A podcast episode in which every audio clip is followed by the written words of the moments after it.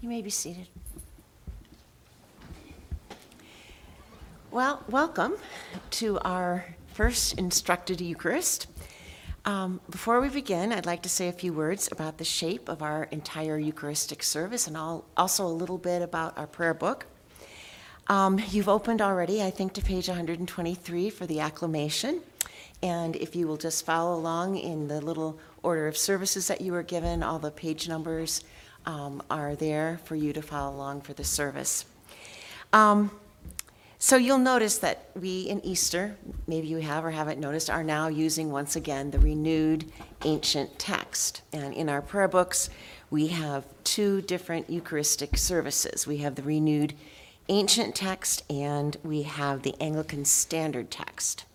And the reason it is called the Anglican Standard Text is because it is based on the 1662 prayer book, which is considered the classic prayer book. Um, it has been used in the Church of England from 1662 to the present. Um, uh, although uh, many churches use common worship, which is what we used to use, that's not the official prayer book of the Church of England, according to Parliament, anyway. So, um, it's also the prayer book that, like the 1928, those of you maybe have been Anglicans for a long time or Episcopalians, you remember the 1928 prayer book, and there was kind of a big fuss in 1979 when they started the new one.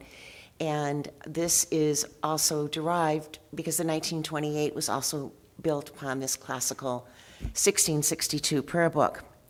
Um, you may have noticed when we were using the Anglican um, standard text during Lent and uh, Advent, those are two penitential seasons, that there were like a little bit longer confessions, a little bit, the exhortations to communion were a little bit longer. And this all kind of fits the flavor of the Reformation and the period after the Reformation when the 1662 book was being um, uh, written and used. Um, the, it is the shape in our uh, renewed ancient text still retains the same shape. It just has some elements in it that are a little bit different.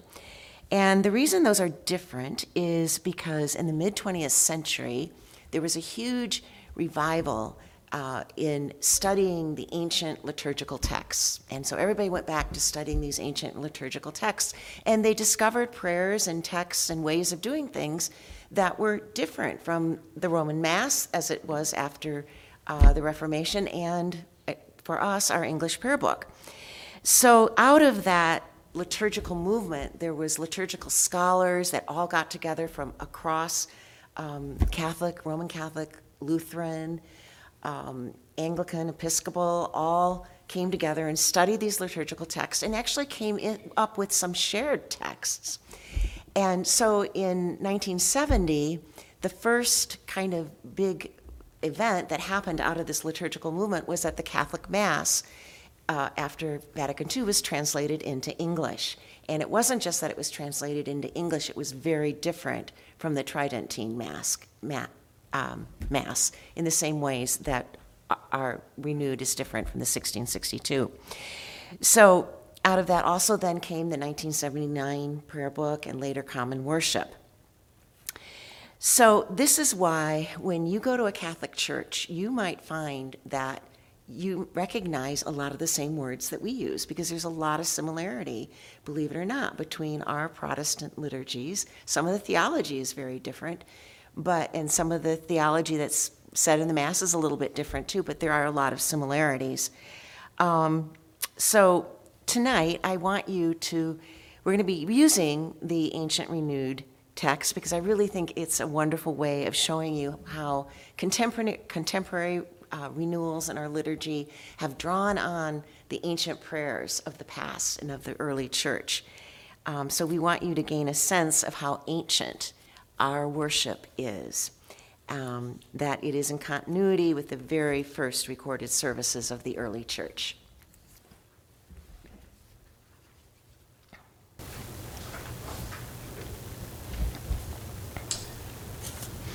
When I first came to Anglicanism and actually to Episcopal Church, I was confused as to what the Eucharist actually was. I, I thought, well, that was a communion part, and uh, people said no, and what is it? And they didn't know exactly, and so I was confused for quite some time. So tonight we'll try to clear up any confusion with that. Um, we want you to notice first, as we go into this um, Eucharist, the service for Holy Communion is presented uh, in its whole as a service of both word and sacrament. Both word and sacrament.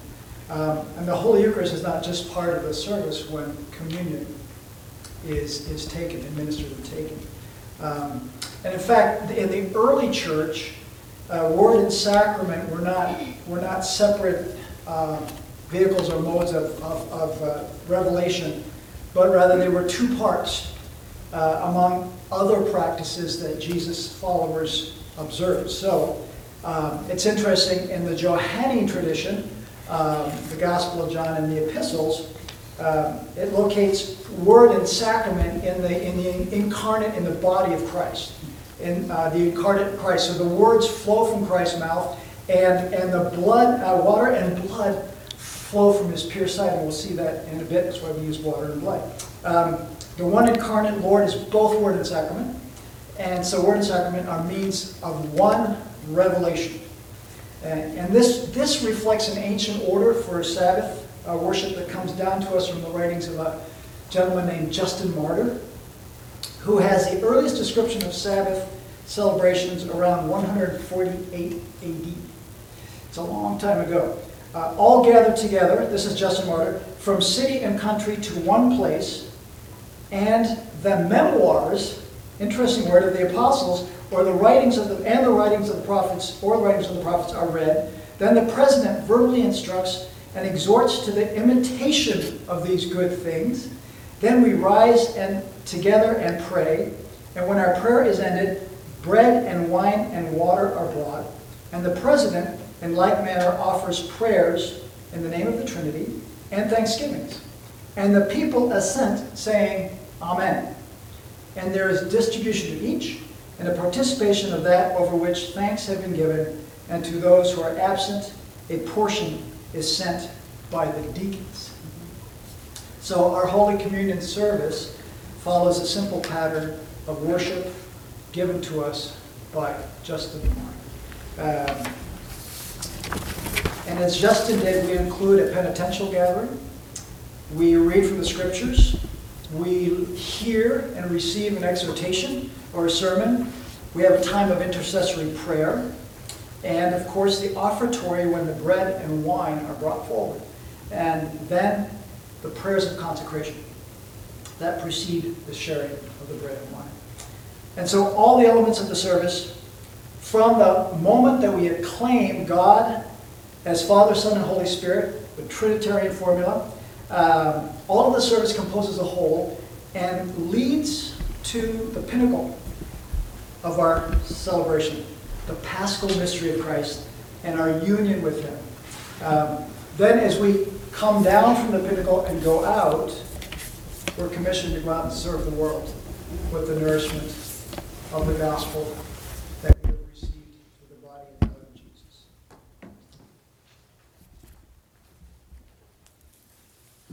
Now, just a brief word about what we just uh, said in our liturgy. We had the acclamation, which we started off here at All we tend to start this in the back of the church as our entrance rite, our entrance beginning into the liturgy. And the acclamation has different forms, which you can see in your prayer book for different seasons. The standard one we give, uh, we have for ordinary time is Blessed be God, Father, Son, and Holy Spirit, and blessed be his kingdom now and forever. And I tend to like to think of that as kind of like a pledge of allegiance. As we start our service together, we are pledging our allegiance to God and God's kingdom. And we, we're declaring before one another and before all people that we belong to God and we are part of his family and his kingdom, and all that we're doing that flows from this is a reflection of our, our allegiance or our citizenship, even in God's kingdom.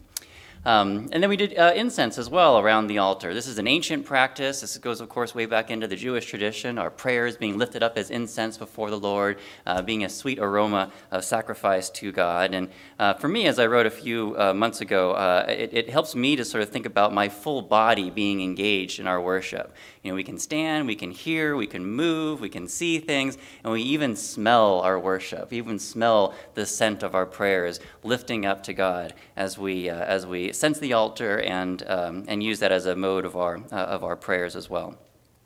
We're going to continue on.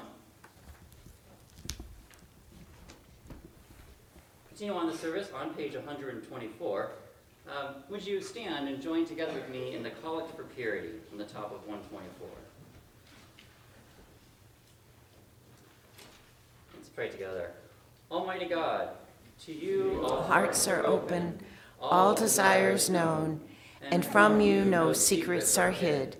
Cleanse the thoughts of your hearts by your inspiration of your Holy Spirit, that we may perfectly love you and worthily magnify your holy name. Through Christ our Lord. Amen. Hear what our Lord Jesus Christ says. You shall love the Lord your God with all your heart, with all your soul, and with all your mind. This is the first and great commandment.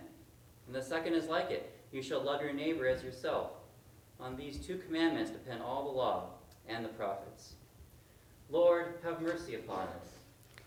Christ have mercy upon us. Lord, have mercy upon us. Let's join together in saying the Gloria in excelsis on the next page. Glory To God in the highest, and peace to his people on earth. Lord God, heavenly King, almighty God and Father, we worship you, we give you thanks, we praise you for your glory. Lord Jesus Christ, only Son of the Father, Lord God, Lamb of God, you take away the sin of the world. Have mercy on us.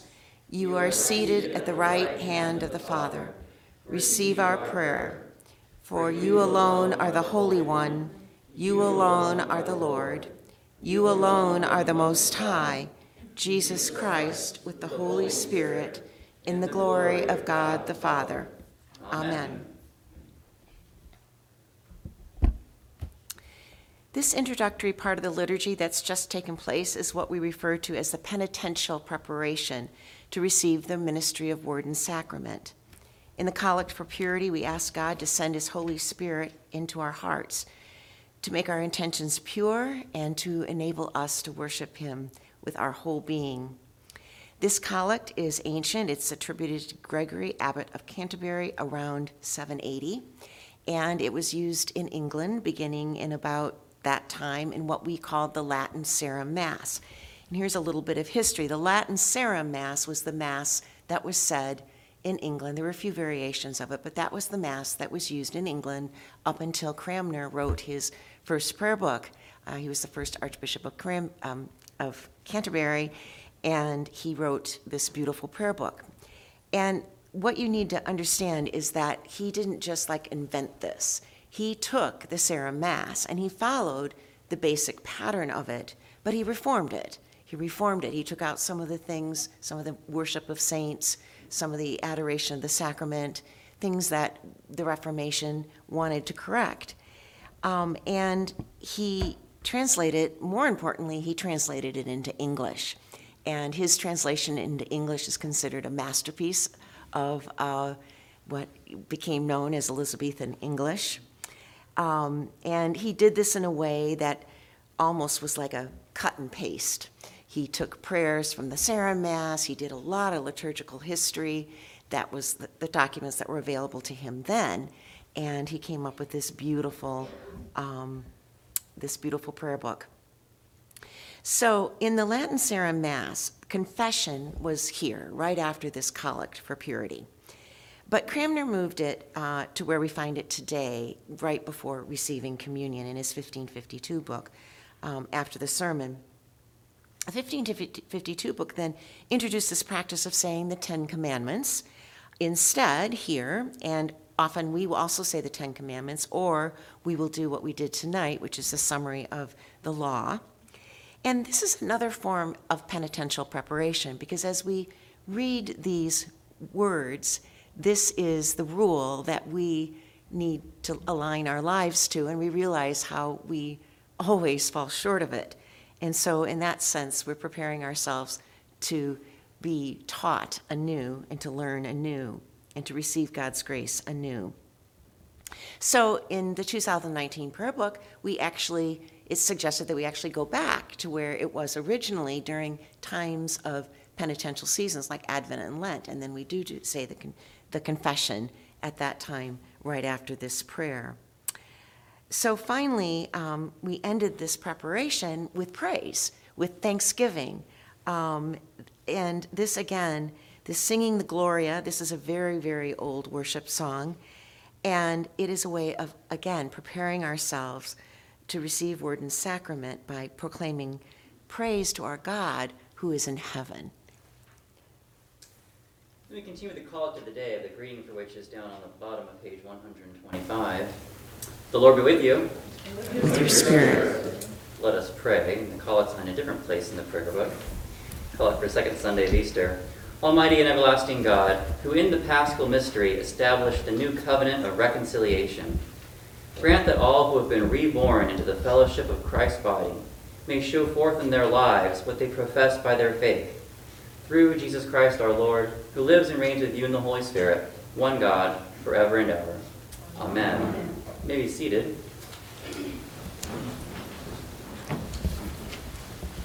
The beauty and wonder of the collect uh, for the day is that, as its name implies, it serves to unify uh, us or collect us together to worship. And uh, it also serves to collect up the petitions each of us brings to the service to of worship. Um, and it collects all of our individual petitions into one prayer. So we're all drawing together in that one prayer, lifting it up to God under the direction of the priest. And this also serves to set the tone for the ministry of the word that's to follow. And most of our collects are taken from collects that are written in the 5th and 6th century. So these are ancient prayers. Uh, that's when the form was introduced. And that's, as Mary had indicated, that's, uh, it was translated from Latin by, by Cranmer. It was master, masterfully done. A tremendous service he did for us um, into the prayer book. Um, a few new collects, Cranmer also wrote a few new collects. And um, this practice of, of, inserting new collects uh, has continued into the church, uh, has continued. Uh, and they're often also adapted from ancient collects. Cranmer, also another uh, indication of his brilliance and his inspiration, he designed his collects to correspond to the Sunday lectionary. Uh, a method which was revived in our own ACNA prayer book. Um, and in this way, the collect also serves uh, as, as a way to focus, uh, as a focus for the lectionary readings. And quite often, I know Mary does this quite often, is, is you know, she will, she will use the collect in, in a sermon or, or, or we will make, uh, make mention of it, reference to it. Sometimes people use a collect to base the, the ministry of the word on. Um, and the lectionary devised by Cranmer has evolved through the centuries. It follows seasonal themes as well as continuous readings during ordinary time, which is coming up in a few weeks. Uh, the collect for the second Sunday of Easter, which uh, Father James just read, is a translation from a Latin collect that has been in use by the church for over 1,000 years.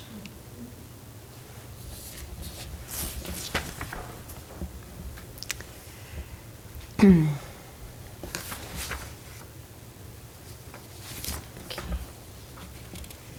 Oops. Sorry. Okay. Sorry. Um, so we're going to have our lessons and then we're going to have our gospel procession.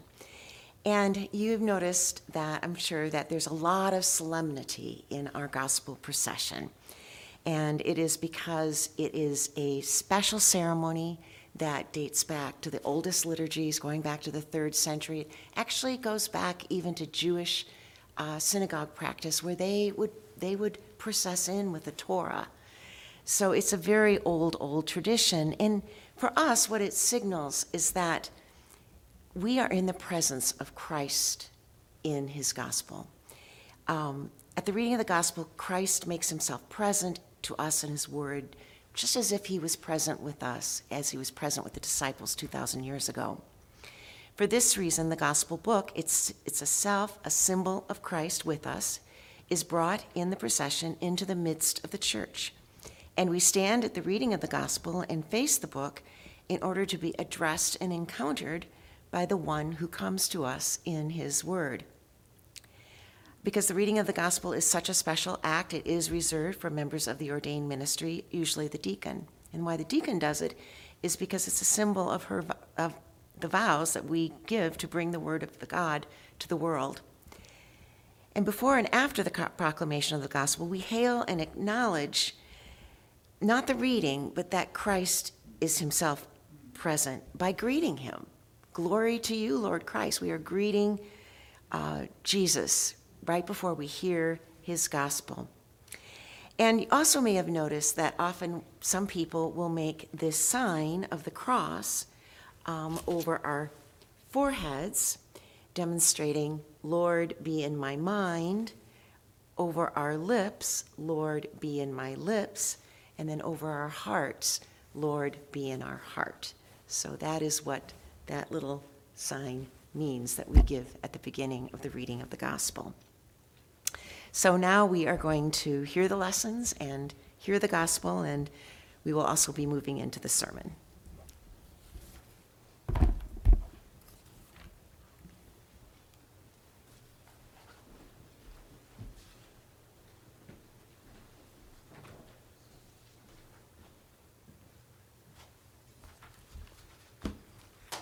Our reading from Exodus.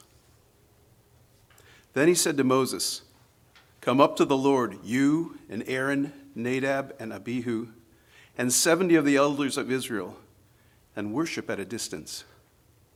Moses alone shall come near to the Lord, but the others shall not come near, and the people shall not come up with him. Moses came up and told the people all the words of the Lord and all of the ordinances.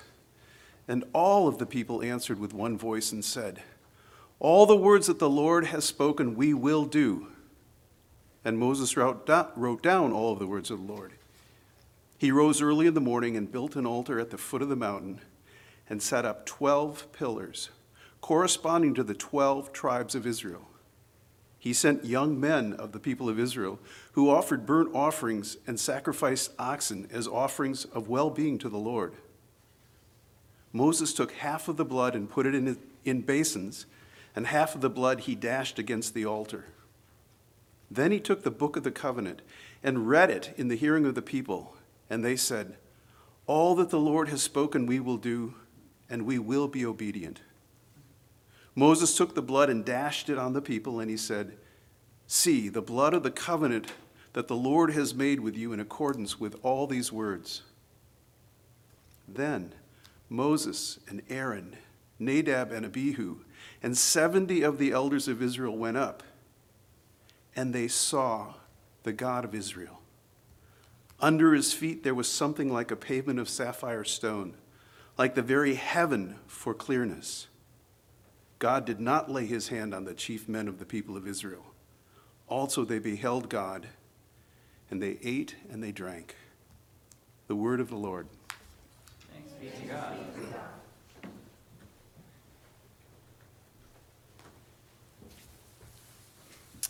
On Sunday mornings, we always respond with a psalm. Today we'll do Psalm 104, which you can find on page 403, actually, in the Book of Common Prayer. So that's Psalm 104, page 403. We'll do verses 1 through 15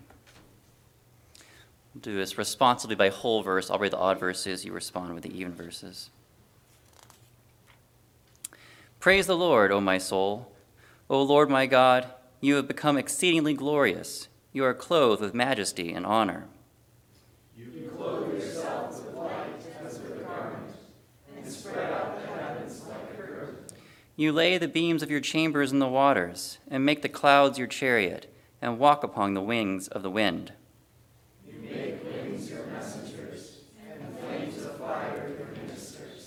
You laid the foundations of the earth, that it never should move at any time.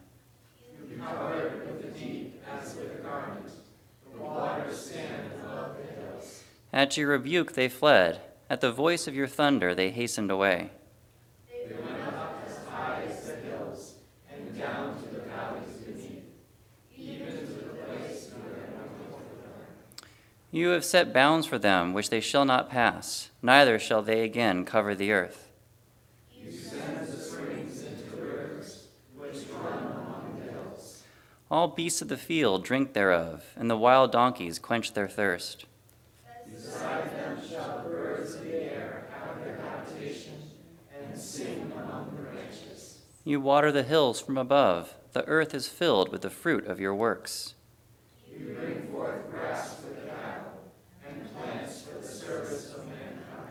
That they may bring food out of the earth, and wine that makes glad the heart, and oil to make a cheerful countenance, and bread to strengthen the heart. Glory be to the Father, and to the Son, and to the Holy Spirit, as it was in the beginning, is now, and ever shall be, world without end. Amen.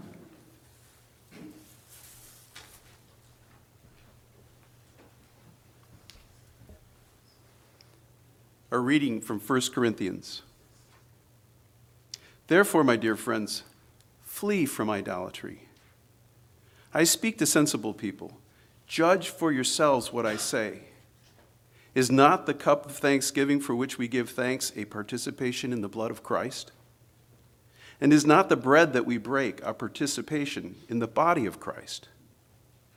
Because there is one loaf, we, who are many, are one body, for we all share one loaf.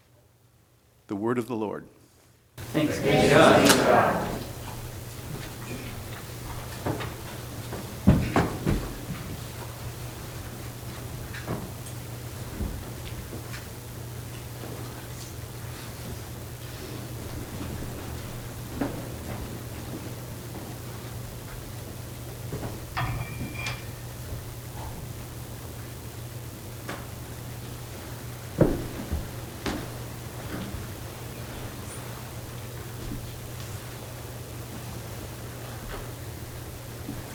Stand for the gospel.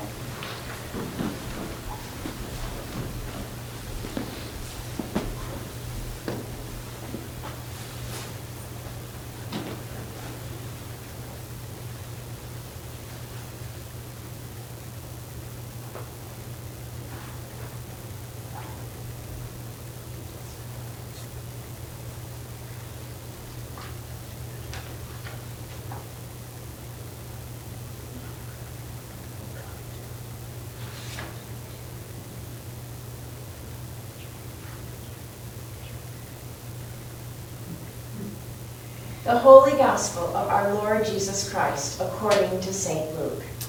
Glory to you, Lord Christ.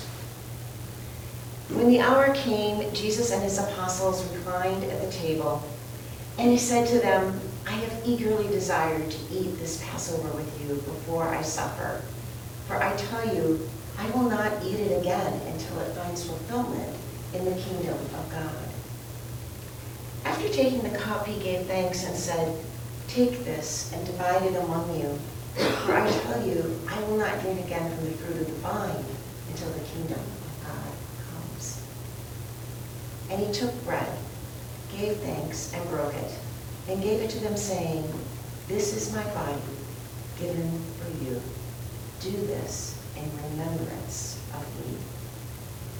In the same way, after the supper, he took the cup, saying, This cup is the new covenant in my blood, which is poured out for you. The Gospel of the Lord. Praise, Praise to you, Lord Christ.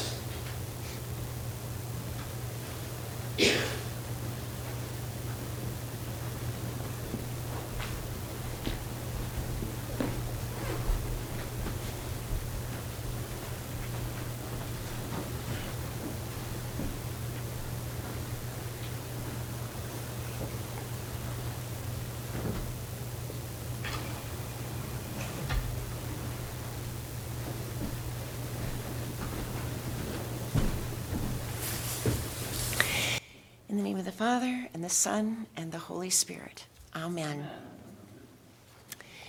So tonight's scriptures were selected because they, of course, pertain to uh, the Eucharist, and they present for us basically a biblical theology of what the Eucharist means.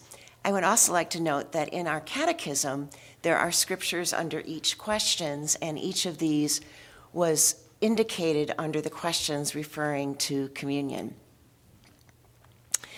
So I want to explain to you um, how, from the very beginning, um, God spoke to his people, not just through words, but through symbols like the rainbow, and also through a form of worship that he gave him.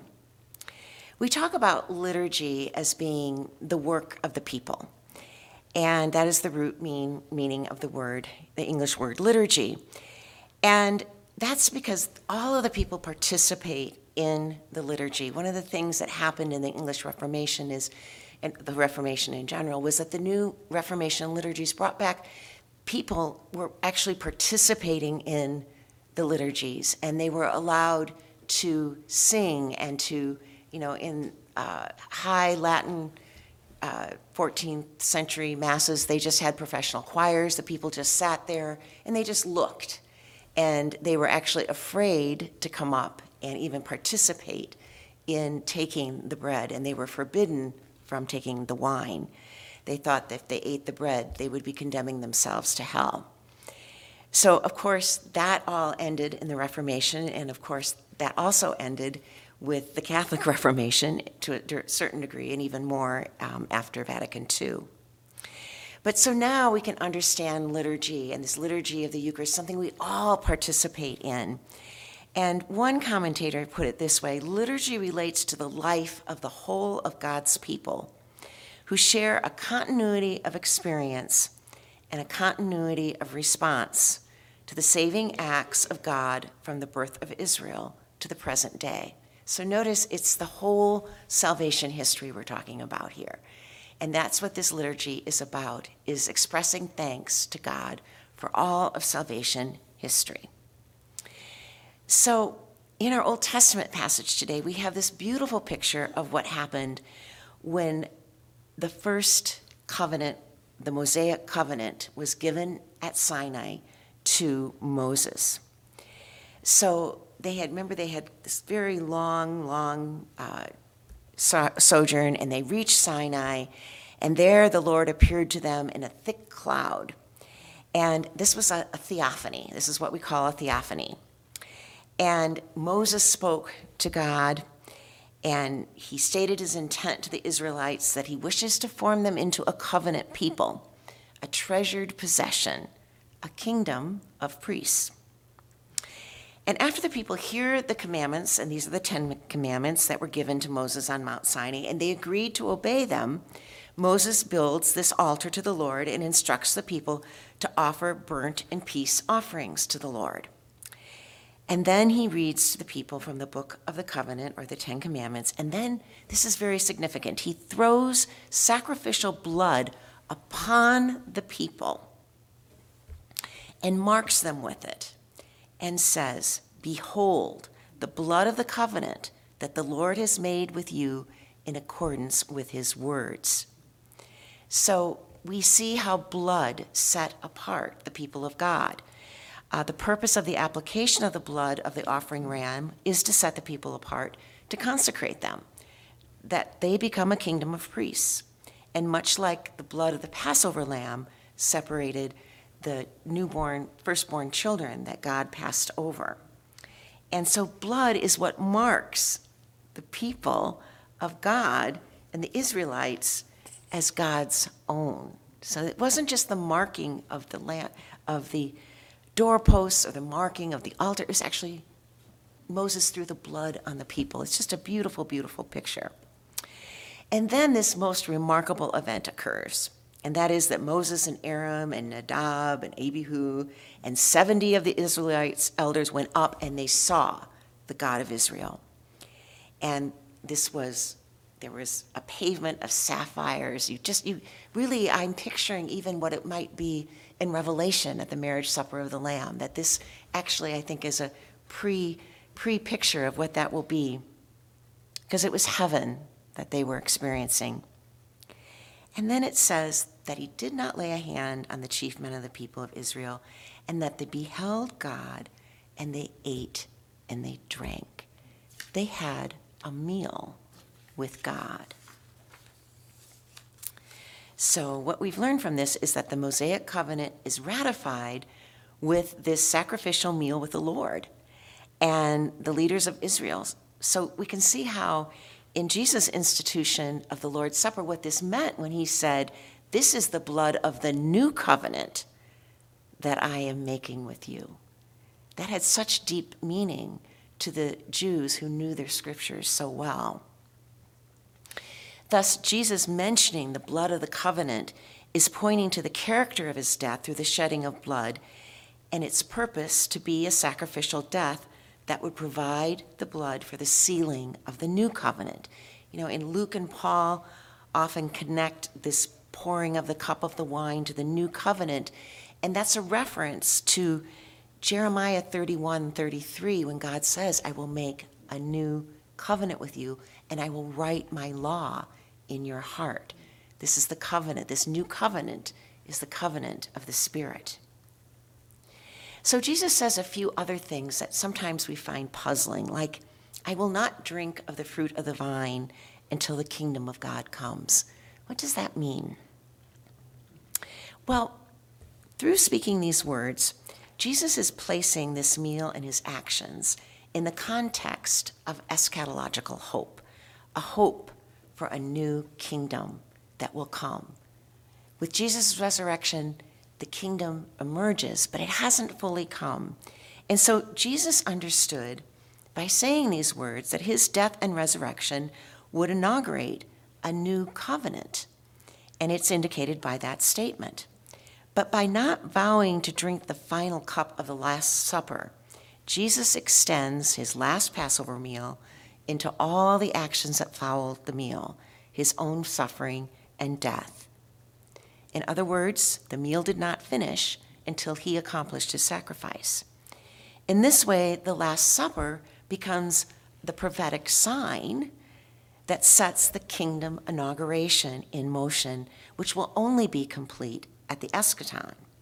Now, Jesus doesn't drink wine even when it's offered to him when he's on the cross. And some people believe that he did raise a cup of blessing over a table meal with his disciples on the evening of his resurrection in Emmaus. And so the kingdom had come, and perhaps that is what he was referring to. Other people might say, no, it's the, the cup that we are going to share with him at the eschaton um, in that final marriage supper of the Lamb that's described in Revelation. And I think it really could refer to both. So, Jesus, when he gave these, this bread and wine to his disciples, he wasn't asking them to be mere spectators of what was to come. He was asking them to be partakers also, to participate in this sacrifice by drinking the wine and the bread. And so that each one of them knows when they took that, and they did this in the future, when we take that bread and wine, we know that we are beneficiaries and partakers of his death. Drink it, eat it. This is for you, Jesus said. So here he's answering the disciples' dilemma of how to continue to remain in communion with him during his physical absence. So, the continued active remembrance of Christ's sacrifice every Sunday in our Eucharist meal is thus a remembrance that is at the core of our faith. Remembrance isn't just mentally remembering something that happened in the past. That's not what it ever meant, even for the Jews, when God told them to make the Passover celebration a remembrance. It was because this was part of their story and it was affirming God's presence with them in the present, just like it also for us affirms that God is here in the present and not just in the past. We are remembering by bringing the past into the present. But remember what he said about, I will not drink this wine until my kingdom comes. When we do this act, though, we're not just remembering the past and making it present. We're looking to the future. Um, this is why in our Eucharistic prayers we have this part where we speak to that final time when we will participate in the marriage supper of the Lamb. So I like to think of it this way that we often think of time on a horizontal, horizontal like past, present, future. So why don't we think about it vertically?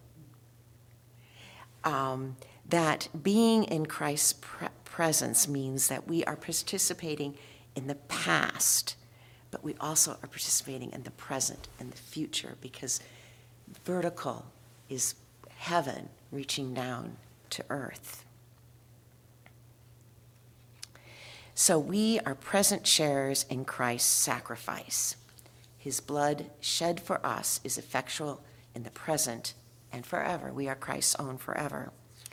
This is why Paul speaks in Corinthians that the cup of thanksgiving refers to the cup of wine shared in remembrance meal as a participation in the blood of Christ.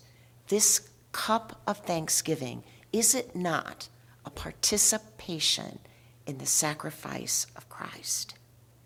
So he's not addressing the question of whether or not the blood and wine are in fact physical. He's not talking about transubstantiation. He's simply saying that when we partake of this meal, we are partaking of Christ. We are partaking of his sacrifice as a true participation. So again, the Jewish background comes to play because the Jews understood that a share in a sacrifice was only possible with the physical consumption of the flesh of the victim. Maybe you don't know, but in every sacrificial um, event that occurred, there were, you know, the sacrifices of atonement and there were the peace offerings, but they always sat down and ate together. They always sat down and ate the flesh of the sacrifice. So to participate in the Lord's Supper is to participate in the communion of Christ's sacrifice of blood. So, also in this Corinthians passage, Paul is making a point not only about the vertical relationship between the church and their participation in Christ, but also about our horizontal relationship. These are astounding words. Because there is one bread, we who are many are one body, for we all partake of one bread. He's identifying the body of Christ with the bread. So the significance of this one loaf is expressed against this need that we need to be a united body. We need to be one loaf together and become the one body. In other words, in the Eucharist, the church becomes the church. Amen. Amen.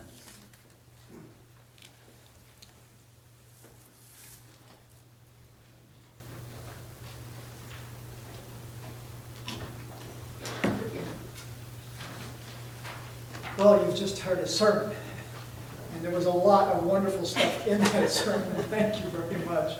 And a sermon, uh, I like to think of a sermon, or sometimes called a homily, as something that is not only instructive, uh, but it is life giving. And it, it brings us to the life in the blood. So the sermon is an appetizer that whets our, that actually whets our appetite for the feast, uh, in which we imbibe of Christ's presence, his living lifeblood presence. And uh, for me, if it's life-giving, that picture of Moses sprinkling the, uh, the blood and then taken up into Jesus' lifeblood, that blood sprinkled is doesn't symbolize death, but life itself.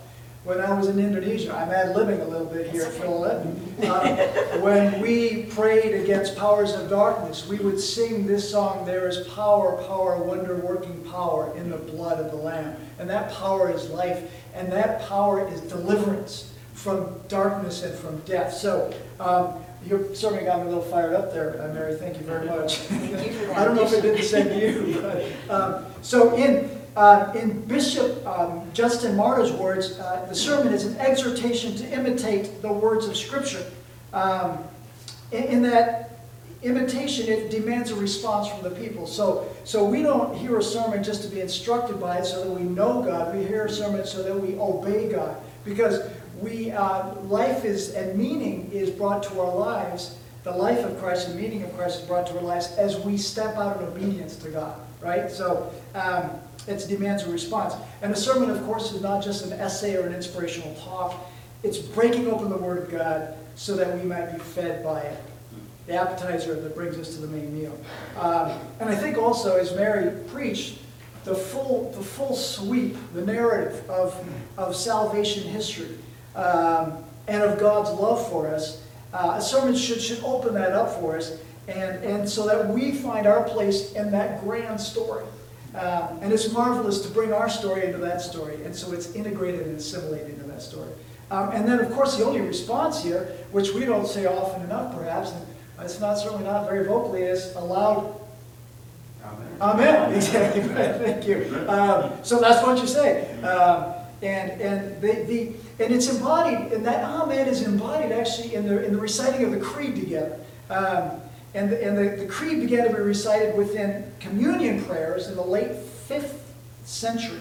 Um, and on Sundays, uh, I know it's a, it's a statement of our, of our official statement of the, univer- of, of the universal church, but it's also saying together yes and amen to what we, what we believe and what was just uh, given to us in the, in the liturgy of the Word. Um, and the, uh, the, uh, of course, uh, the, this is not the baptismal creed, which is the Apostles' Creed. This would be the Nicene Creed we're talking about here uh, that we that we say. Um, it is followed by the prayers of the people, uh, which was an innovation of Cranmer's in its 1552 prayer book. Um, and in this way, um, in the prayers of the people, Cranmer returns to the general intercessions, the prayers of general intercession spoken of by Justin Martyr. Remember him? We mentioned him earlier. Um, and these are the prayers of separation of, of, of, of, uh, of intercession, sorry, are different from the prayers of consecration. Um, and we move now to the confession. Um, its place is both a response to the liturgy of the word, and it's also, so we're responding to the word just heard, and it's preparation also now for the liturgy of the sacrament.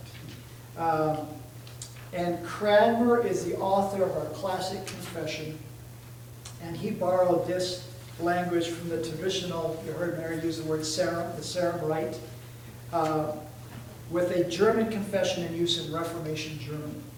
Um, the Roman Sarum emphasizes the authority of the church to forgive sins. Cranmer, Cranmer uh, his absolution emphasizes not just the authority of the church, but mostly emphasizes the promises of God to forgive. And so important, and I draw great comfort from these, the comfortable words from Scripture that we hear every Sunday after a confession. God pours His comfort and His love and His forgiveness into our hearts after we, after we confess. Um, and, of course, it emphasizes that it is God who forgives. And then we move from the confession. There's a beautiful momentum here and a movement through the service. We move from the confession to the saying of the peace. And in the peace, we're reminded that it is sin that has separated us uh, from one another. And sin, what does it do? It destroys our peace. Um, and in Christ, shalom, Christ says to us, He says to His disciples, Fear not, our peace is restored. Uh, our shame is done away with. Um, and we receive the assurances of the comfortable words. And then what do we do? With that assurance and that peace in our hearts, we can turn to one another and announce this is the beautiful thing. We announce this good news to one another by greeting each other in peace. This is why a full throated and a wonderful peace instead of that COVID just kind of like, you know, at peace, a fist bump. so, um, so this is all going on at the peace. And then um, this follows also Paul's instructions to be at peace with each other. And then to greet one another startlingly with a holy kiss. You have to be careful you do that with, but it's a good thing to do. Um, the assimilation of a gesture of peace into the Eucharist is very early and it's widespread. Um, Justin Martyr actually describes that greeting with a kiss prior to the presentation of the bread and wine. Uh, Origen also does so, and Tertullian. Um, so the new liturgies Mary had mentioned of the 20th century return to this ancient custom. And its placement, really important here, before communion, reminds us of this gospel admonition. If you're offering your gift at the altar and there remember that your brother has something against you, leave your gift there before the altar and go. First be reconciled to your brother, and then come and offer your gift. A peace is an opportunity to go up and restore yourself to a brother in which you have some sort of entity. That's a beautiful thing.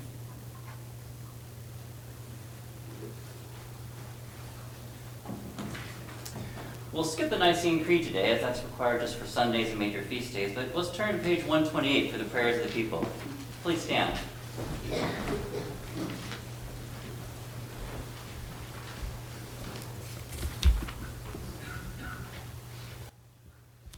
Let us pray for the church and for the world, saying, Hear our prayer. For the peace of the whole world and for the well being and unity of the people of God, Lord, in your mercy, for Foley, our Archbishop, and for Martin, our Bishop, and for all the clergy and the people of our diocese and congregation, Lord, in your mercy. For all those who proclaim the gospel at home and abroad, and for all who teach and disciple others, Lord, in your mercy. For our brothers and sisters in Christ who are persecuted for the faith, Lord, in your mercy. For our nation, for all those in authority, and for all in public service, especially for our president and for our governor, Lord, in your mercy. For all those who are in trouble, sorrow, need, sickness, or any other adversity, Lord, in your mercy. And for all those who have departed this life in the certain hope of the resurrection, in thanksgiving let us pray, Lord, in your mercy.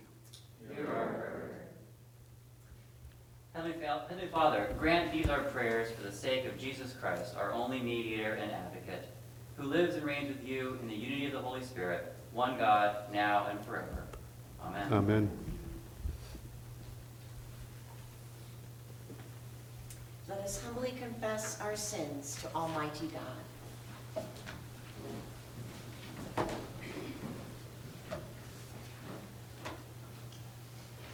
Most merciful God, We confess that we have sinned against you in thought, word, and deed, by what we have done and by what we have left undone. We have not loved you with our whole heart. We have not loved our neighbors as ourselves. We are truly sorry and we humbly repent. For the sake of your Son, Jesus Christ, have mercy on us and forgive us, that we may delight in your will and walk in your ways, to the glory of your name. Amen.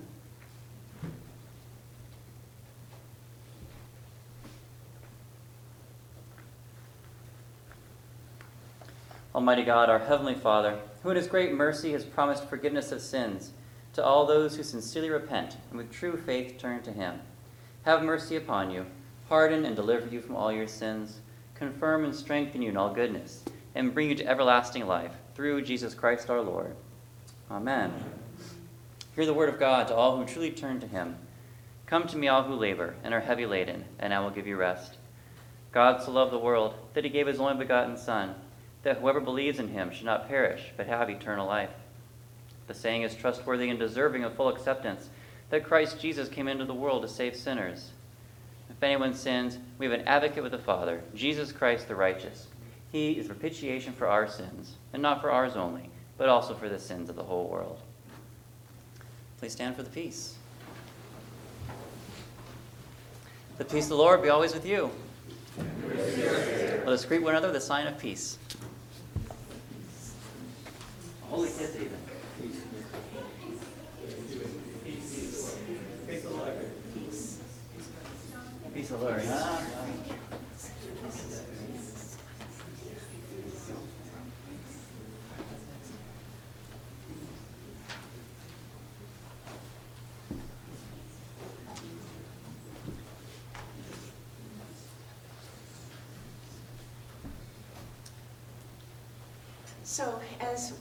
Prepare to receive the offering of bread and wine, you may be seated.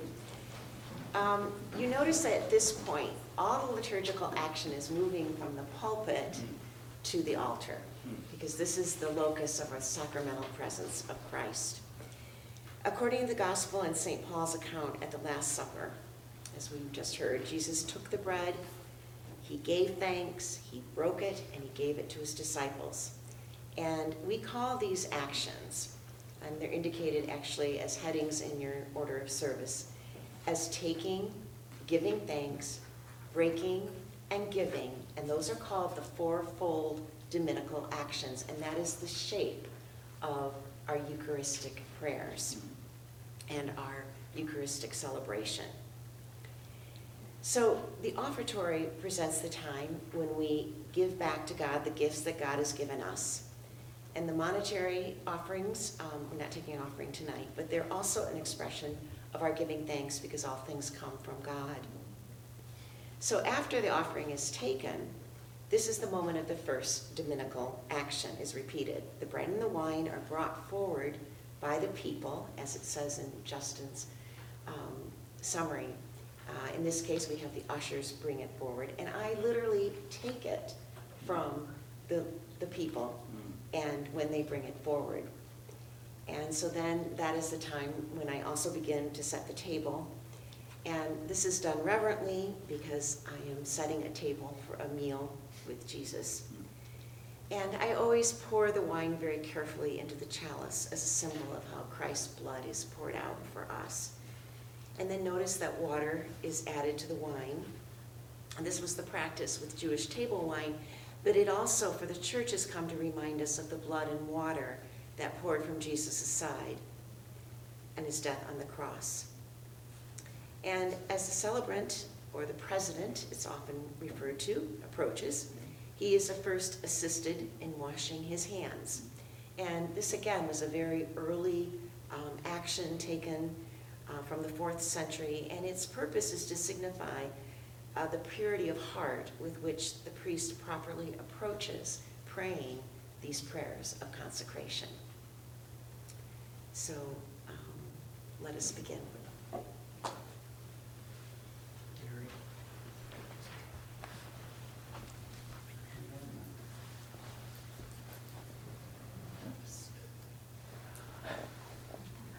Well, we kind of goofed. We put them here instead. I see that. So normally, they would be brought to me. So let's just pretend. We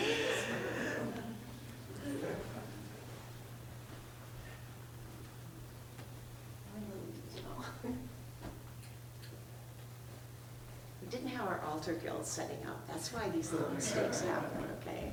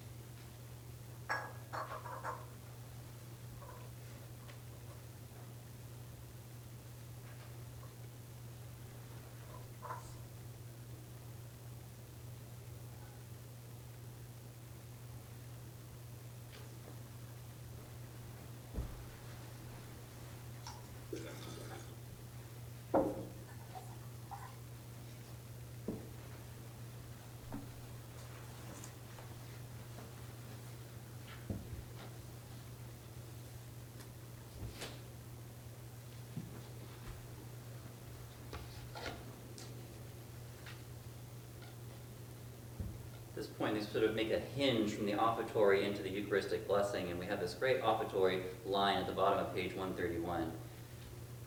Yours, O Lord, is the greatness and the power and the glory and the victory and the majesty, for everything in heaven and on earth is yours. Yours is the kingdom, O Lord, and you are exalted as head above all. All things come from you, O Lord, and of your own have we given you.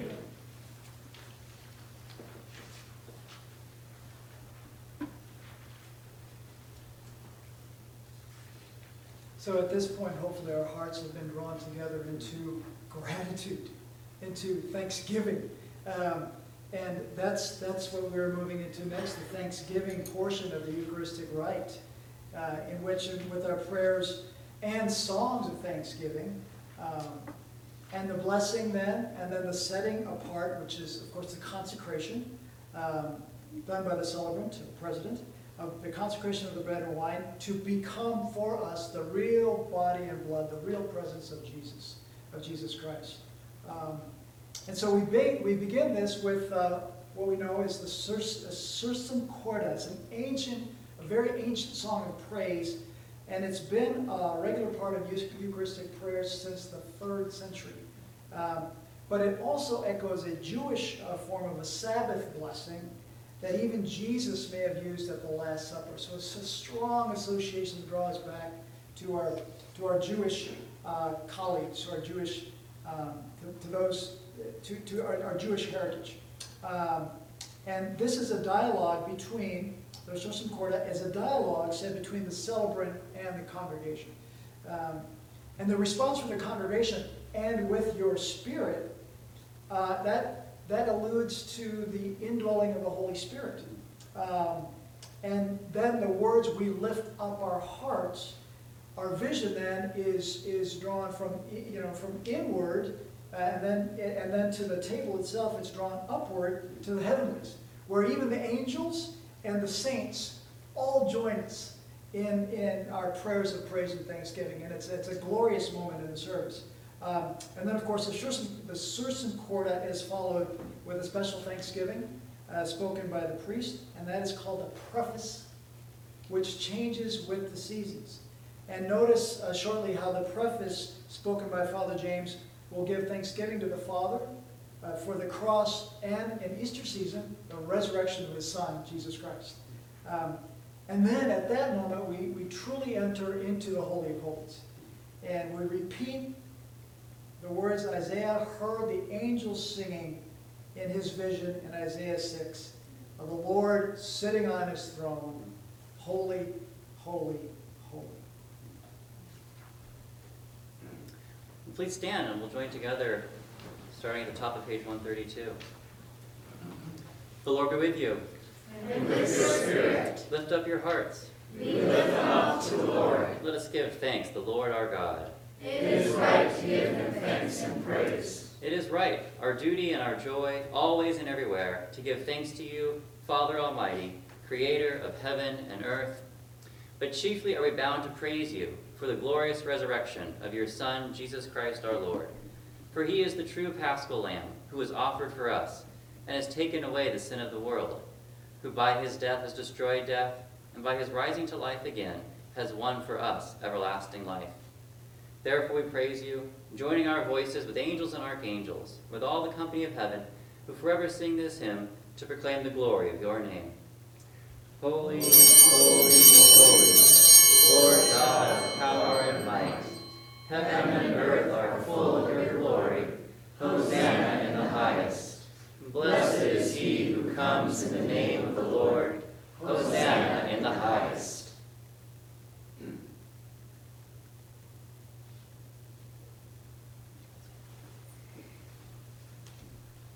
The central portion of now we're going to be moving into what we call the prayer of consecration, which is the central prayer that we give here. And it has seven elements, which are listed in your order of service, each having its own special relevance and each dating back as far as the third century Eucharistic prayers. So, first, we recite salvation history, which recalls for us God's creation, man's fall, and the coming of Christ to reconcile us to God. Next, the priest says the words that Jesus used in instituting Holy Communion, proclaiming the mystery of faith, and then we respond by proclaiming the mystery of faith called the gospel acclamation. Then we pray for the Holy Spirit to sanctify the gifts of bread and wine, so that they may be the outward invisible sign of the inward and spiritual grace given to us in the body and blood of Christ. This is called the epiclesis, a Greek word for invocation of the Holy Spirit. And as well, we are asking the Holy Spirit to sanctify us to worthily receive the sacrament. We were reminded then that our vision is not to be just on this moment of time as the president prays a prayer of the anticipation of the eschaton, where we will feast with the Lord in the marriage feast of the Lamb and see him face to face. So this entire prayer of consecration concludes with a doxology to the Trinity. And before the fraction, then, we will also recite the Lord's Prayer, which reminds us that because of what Jesus has done, we can now, with assurance, call God our Father. You'll notice a few bells that were just wrong, and then we ring bells at other points in the service uh, as well. Um, in some ways, that kind of completes the, uh, or, or is another part of our whole bodily interaction with what's going on in the Eucharist. We hear these sounds, which call us to pay attention. This is kind of another ancient tradition, especially from the medieval period, which lets us know that even though the whole liturgy is important, there may be something kind of extra important going on at this very moment here. So it captures our attention and it brings us up into the, the sound of the bells that we may be hearing in, in the heavenly heavenlies. Um, as we get into the uh, prayer of consecration, you'll notice I do a number of gestures with my hands, and there's a fair amount of variety that priests have with what they do uh, with their hands. There's very little that is uh, specifically prescribed, like according to the rubrics. If you see in page page 133, there's a little line in italics that says something like, uh, "The celebrant is to hold or lay a hand upon the bread." and here to make, may break the bread, although the breaking also comes elsewhere. Those are the only real require, real uh, instructions we have in the prayer book. But over the time, there have been traditions that have come up, and a lot of the gestures that I think that we, we do kind of correspond to the theological meaning of what's happening here. So first off, I do this gesture a lot. This is called the orans position, the prayer position. You can even see ancient iconography, like from the early church, where priests are doing this very gesture when they're doing prayers. Um, and it's a sign that we are lifting our hands up and we are praying uh, to God. Um, taking the bread, uh, the bread at, certain times, the blessing. Uh, sometimes I do a gesture like this where I talk about giving thanks. I picked that up from my old bishop in New England. I thought that was a great gesture there. Sort of like, this is yours, God. Like we are giving thanks to you for, uh, for this. Um, the sign of the cross over um, objects when they're being blessed as well is a pretty standard thing, uh, especially in the Anglican Standard text, the other liturgy we use. There's a line that says, We bless and sanctify. And in the 1549 prayer book, back in, in Cranmer's version, there were little crosses in those words, bless and sanctify, which indicated the priest to make the sign of the cross, to bless and sanctify with your word and Holy Spirit these gifts of bread and wine. Uh, so do that in that, that liturgy. We don't have that line in this ancient text uh, may I make reference to the epiclesis. Uh, it is a calling upon of the Spirit onto the bread and the wine. So I often do this sort of gesture here, which seems like a bringing together of the hovering of the Holy Spirit over the bread and the wine, bringing about the divine presence in this particular place for this particular um, reason. And uh, parallel to that, sometimes, um, just flip over here briefly here on page 134 at the top, you see it says, Sanctify them with your word and Holy Spirit to be for your people the body and blood of your Son, Jesus Christ. That's the epiclesis here in this particular liturgy. And then there's sort of a calling on of the Holy Spirit onto us. Sanctify us also. There's like a parallel consecration almost going on there. We, we bless the bread, we call the Holy Spirit upon the bread and the wine, and then we also bless ourselves. We call the Holy Spirit down upon ourselves as well. So I often cross myself at that moment right there as an indication of the uh, sort of an epiclesis on us as, as individuals. So now let's continue back on page 132 with the prayer of consecration. You're welcome to stand or kneel as you're able. Holy and gracious Father, in your infinite love you made us for yourself. And when we'd sinned against you and become subject to evil and death, you in your mercy sent your only Son, Jesus Christ, into the world for our salvation. By the Holy Spirit and the Virgin Mary, he became flesh and dwelt among us. In obedience to your will, he stretched out his arms upon the cross and offered to himself once for all, that by his suffering and death we might be saved. By his resurrection he broke, he broke the bonds of death, trampling hell and Satan under his feet. As our great high priest, he ascended to your right hand in glory, that we might come with confidence before the throne of grace.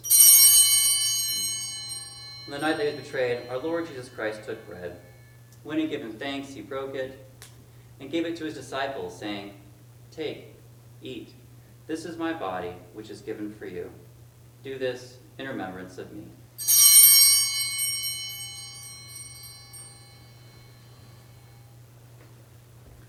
Likewise, after supper, Jesus took the cup. When he had given thanks, He gave it to them, saying, Drink this, all of you, for this is my blood of the new covenant, which is shed for you and for many for the forgiveness of sins. Whenever you drink it, do this in remembrance of me.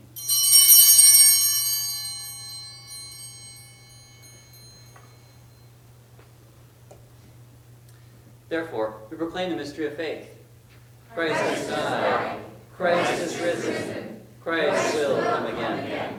We celebrate the memorial of our redemption, O Father, in this sacrifice of praise and thanksgiving, and we offer you these gifts. Sanctify them by your word and Holy Spirit, to be for your people the body and blood of your Son, Jesus Christ.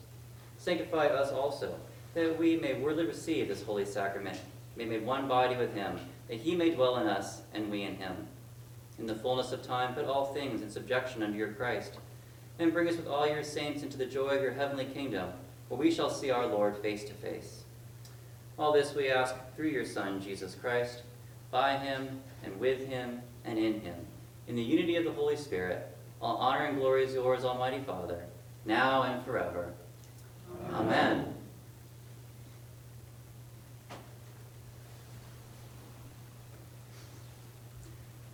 And now the Savior Christ has taught us, we are bold to pray. Our Father, who art in heaven, hallowed be thy name. Thy kingdom come, thy will be done, on earth as it is in heaven. Give us this day our daily bread, and forgive us our trespasses, as we forgive those who trespass against us. And lead us not into temptation, but deliver us from evil. For thine is the kingdom, and the power, and the glory, forever and ever. Amen.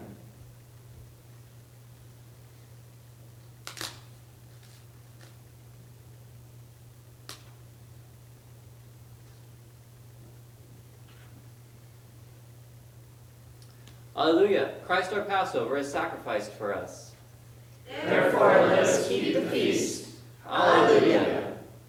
Let's join the prayer of humble access in the bottom of 135. We do not presume to come to this your table, O merciful Lord, trusting in our own righteousness, but in your abundance and mercies. We are not worthy so much as to gather up the crumbs under your table, but you are the same Lord, whose character is always to have mercy. Grant us, therefore, gracious Lord, so to eat the flesh of your dear Son, Jesus Christ, and to drink his blood, that our sinful bodies may be made clean by his body, and our souls washed with his most precious blood, and that we may evermore dwell in him, and he in us. Amen. And turn the page to the Agnus Dei on 136. Lamb of God, you take away the sin of the world. Have mercy on us. Lamb of God, you take away the sin of the world. Have mercy on us. Lamb of God, you take away the sin of the world. Grant us your peace.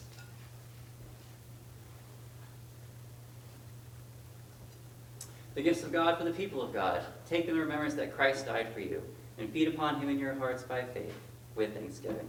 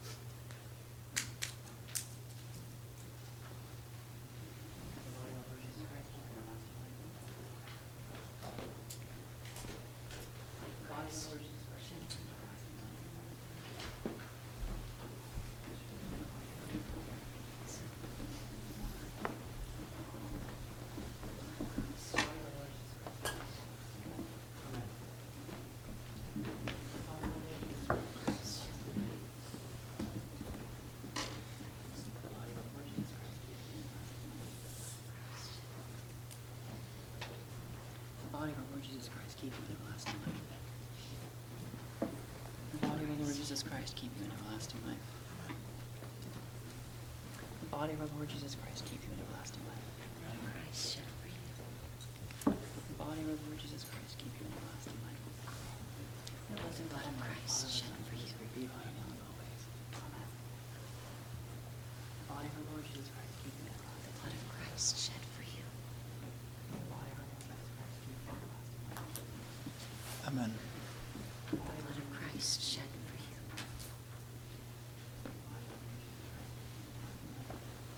Blood of Christ shed for you.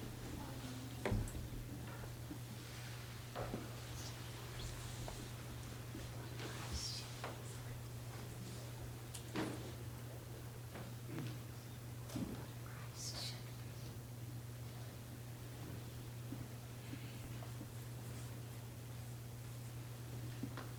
Christ shed for you. Christ shed for you.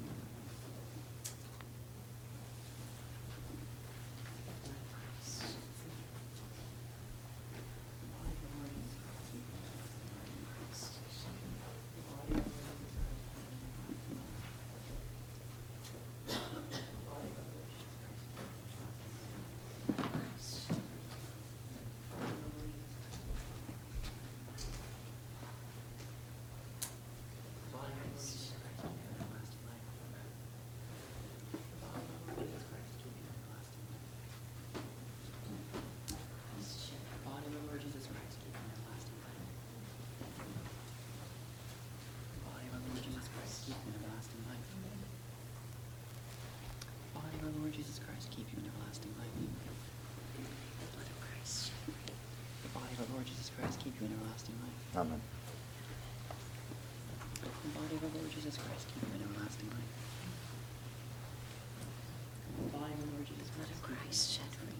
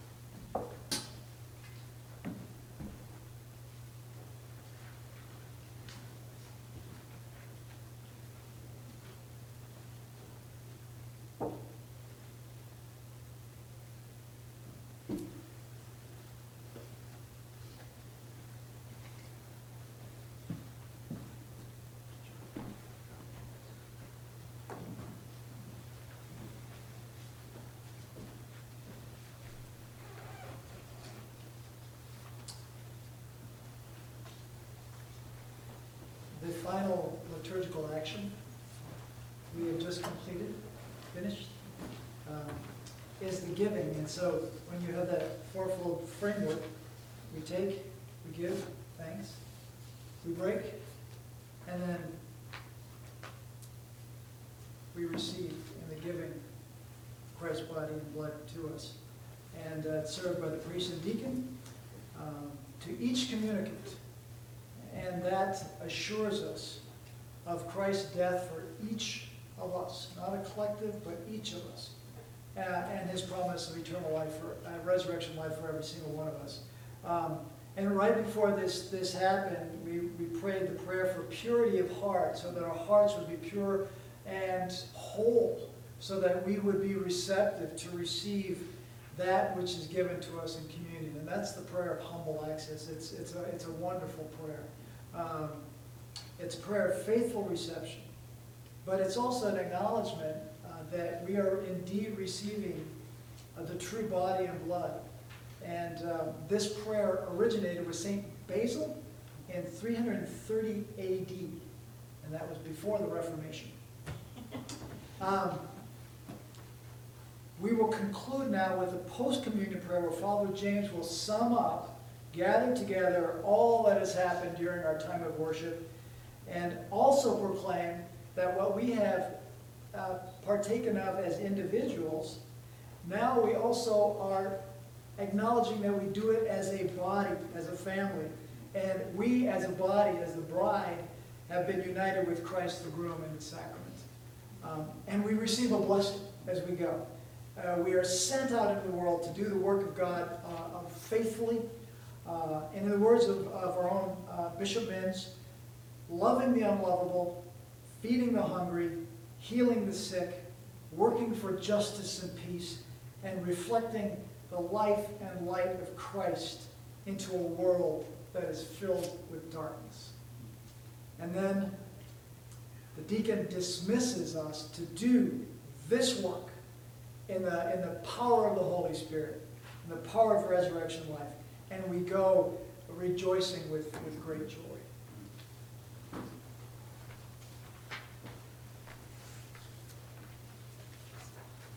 So let's join together with the post-communion prayer on page 137. Let us pray. Heavenly Father, we thank you for feeding us with the spiritual food of the most precious body and blood of your Son, our Savior, Jesus Christ, and for assuring us in these holy mysteries that we are living members of the body of your Son and heirs of your eternal kingdom.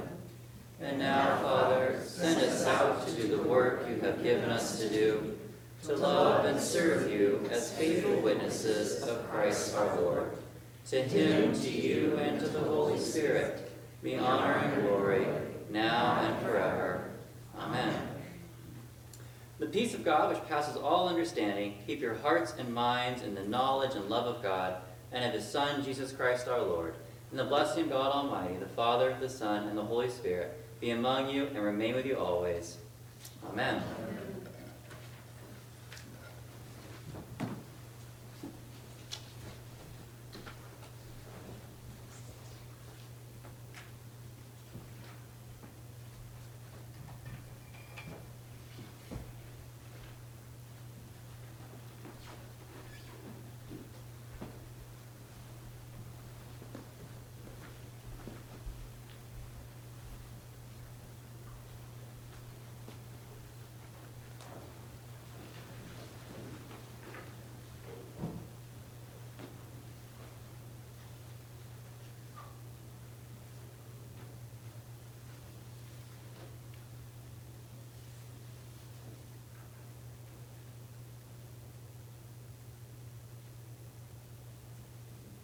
Alleluia, alleluia. Let us go forth into the world rejoicing in the power of the Holy Spirit. Thanks.